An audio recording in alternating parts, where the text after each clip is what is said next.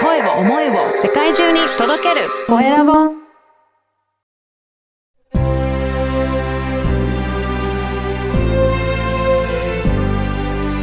経営者の志こんにちは、小ラボの岡田です。今回は社長のゴーストライター池田秀俊さんにお話を伺いたいと思います。池田さん、よろしくお願いします。はい、よろしくお願いします。まずは自己紹介からお願いいたします。私、あの、仕事のですね、やっていまして、図解を使いながら、まおあ、社長のゴーストライターという仕事をしてまおす。なんか、社長のゴーストライターって、な何か文章書くのかなって一瞬思っちゃうんですそけうでど。すね。うんゴーストライターって言っても文章は書けません。おうおう全部図解です。図解なんですね。へー社長の頭の中にはですねうん、様々な事業アイデアがどんどん出てくるんですよ。はい。で、これを部下に話しても、協力会社に話しても、なんかピンとこないんですよ。うんうんうんで。それで僕は何するかというと、はいその事業アイデアを図解するんです。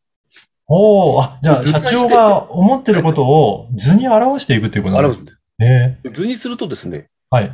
あの、抜けているところとか、ダブってるところ。まあ、ダブってるってのは同じ意味のことを違う言葉で並べてる。なるほど。ねはい。あとはい、矛盾が見えるんですよ。ああ、はい。で見えたら直せばいいんです。おお。直していくとどんどんいくと、ブラッシュアップできて、うん完成度上がるんです。なるほど。あ、じゃあ、社長がもう頭の中でいろいろ思い返してる発数とかいっぱいあるのを、書いて整理すると、そういったいろんなことが見えてくるんですね。そうなんですよ。その上、いいことは、はい。図にすると、どんどん社長のアイデアが広がる。ああ、でもはうい。一つが、それを他の人に見せると、他の人のアイデアが乗っかってくるんですよ。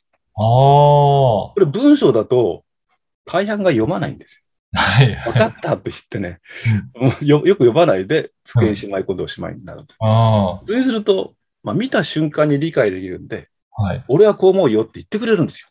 ああ、で、どんどんどんどん直せば良くなる。うんいろんな人に意見が入ってくるんですね。図解するとそれだけ一瞬でそどういうふうなことを言いたいのかっていうのがパッとわかるっていうこわとかなりんでますす。ね。はい。ああ。まあ、ああの、僕の紹介の中には、うんえー図解と文章と比べたのがあるんで、まあ、その図を見てもらうとすぐ一目瞭然なんですが、うん今日は声だけなんでね、ちょっと残念なんですけど、ホームページ見ていただければと思います。そうですね。はへえ。あ、その、池田さんなんでこの図解をやってみようかなっていうふうに思われたきっかけはなんかあるんですかおえーっと、昭和58年にですね、 もうおは古いい。話なんですが、はいあの配管 CAD の設計の仕事に入ったんです。おうパソコンを使って、まあ、ガスとか水道の配管ですね。はい。えー平面図をもらって、まあ、1階と2階の平面図をもらっうて、んうん。ずっとポイントゲットしていくはい。まあ、2点間のあポイントすると座標が返ってくるんで、うん。縮尺から長さが見えるし、はい。はいで、バルブとかう、エルボとか、水道の蛇口とかっていう部品をどんどん拾っていくんですよ。はい。それと絵がくっついてくる。そはういいうシステムの設計をしたんですよね。はい。これはちょっと難しくて、うんそれまであの、汎用機で小ボロを使った事務処理の開発をしてたもんですかうら、んうん。その配管挙動になると、その、難しさが倍増するんですよね。 そうなんですね。あの、文章とか箇条書きで使用書を書いてもね、わからないん ですよ。確かに複雑なわ衣装でずーっと並んでも、何を言ってるのかなってなりますね。うん、 で正確に書こうとすればするほどわからなくなってくるんですよね。確かにそうでですね。それでしょうがないんで、あの A さんの方眼紙にうん穴あき定規を使って、うんこういう操作をしたらこのデータがこっちに移ると。おうこの操作をしたらこのデータとこのデータがくっついくとかね。そういう図解をたくさん作ったんですよ。なるほど。はい。これによってその複雑なものが分かりやすくなったんですよね。はい。これで図解の可能性がこう、あこういうふうに使えるんだっていうのを実感したんです。ああ、じゃあそういった CAD のところで、えーやってた経験から図解すると本当に分かりやすくなるなっていうことを初めてですね。始まったんそでうすね。なんですよね。ね。それから昭和あ、平成元年にうん。独立しまして、はい。あのシステムの開発の上流工程、まあ、うんお客さんの話をこう伺って、こういうシステムなしてほしいんですねっていううん要求をまとめる仕事をしたんですよ。はい。でそこからこう設計してプログラマーに作ってもらうという仕事なんですが、僕当時まだ若くて、生真面目だったもんですから、はいお客様の言ってることはねうん、 100%書き留めて、はい。危ないなと思うとか、ハンコももらうんですよ。はい。ちゃんとこう言いましたよねって証拠を取ってるわけですね。で、それで、全部満足したシステムを開発して、うん。収めると。はい。で、テストしていくわけですよ。うん導入してテスト。はい。と違うって言ってくるんですよ、お客さんが。おお客さんが。で書いてますよ。とうん。いや、そうは言ったんだけど違うんだよ。とはい。嘘言ったんですかって言ってまあ嘘ではないんですよね、本人はがい。ね。うんうん。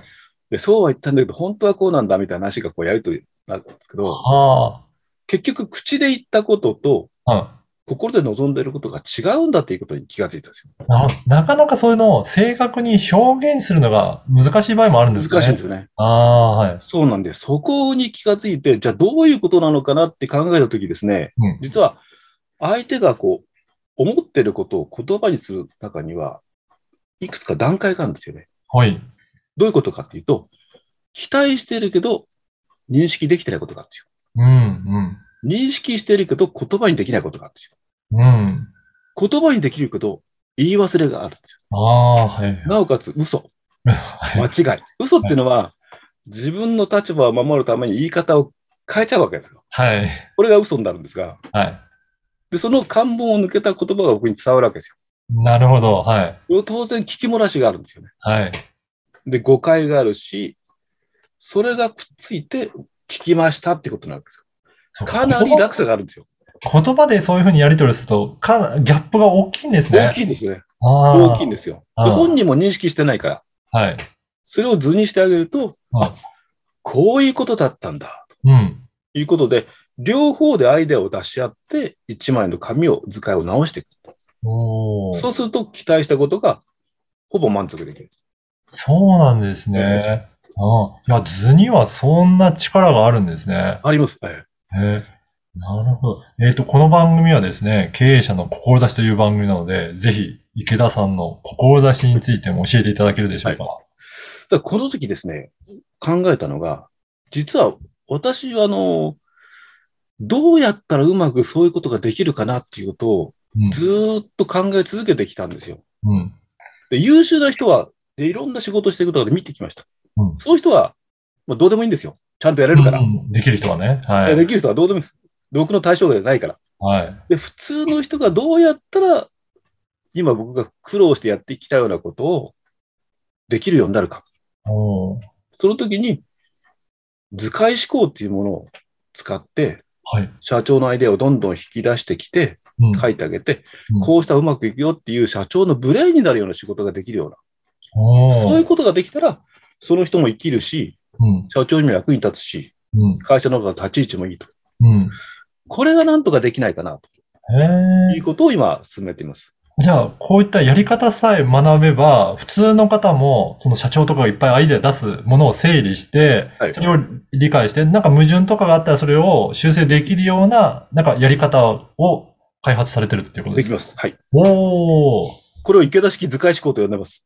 あ、そうなんあ、もうそう、じゃあそういったところを今教えられたりとか。教えてます。はいて。るんですかへえ。僕えー中小企業大学校さんで3日間やらせていただいて、はい、はい。 3年やらせていただいてうん、去年はコロナでダメで、うん、うんもう。4月からのお声もかからないでコロナでダメだなと。 あー はい。で、どんなやつかというとですね、うん最初私も図解パターンを使って図解してたんですが、はい。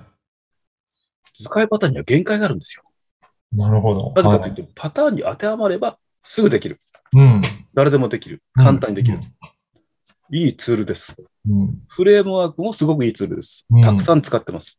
でも、合わないテーマにはあー無力なんですよ。そうなんですね。はい。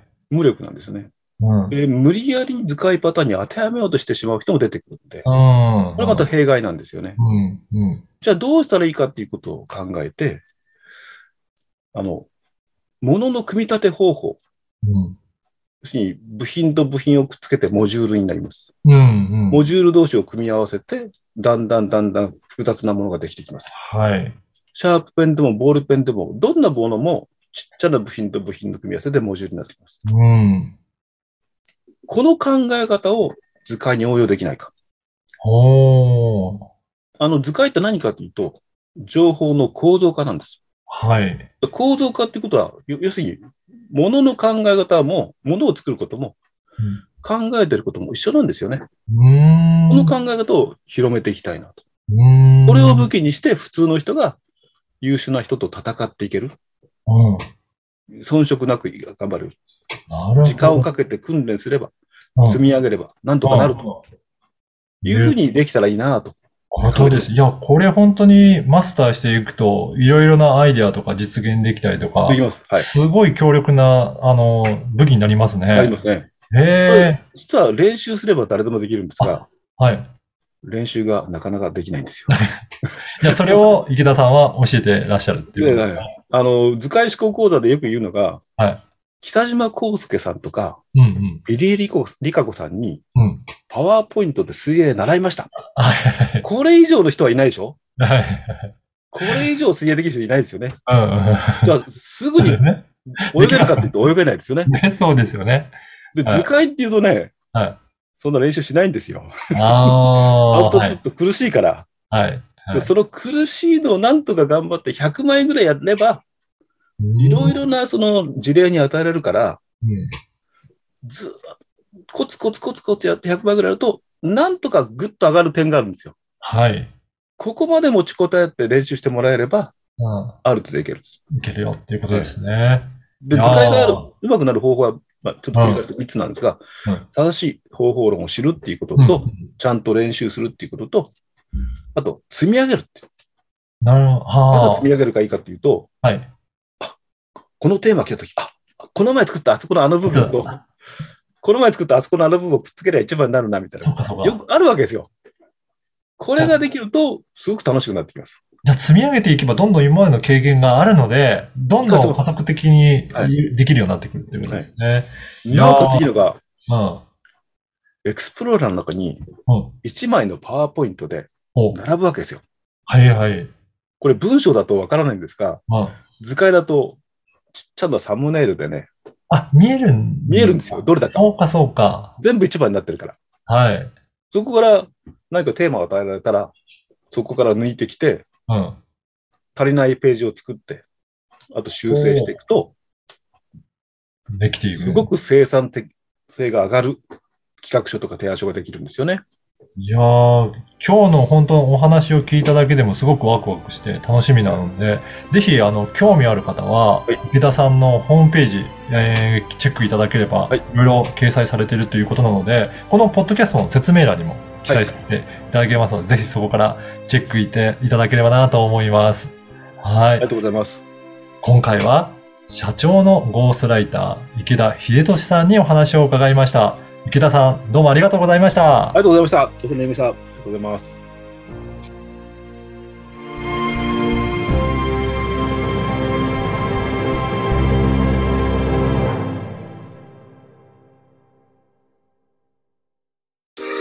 声を思いを世界中に届けるコエラボン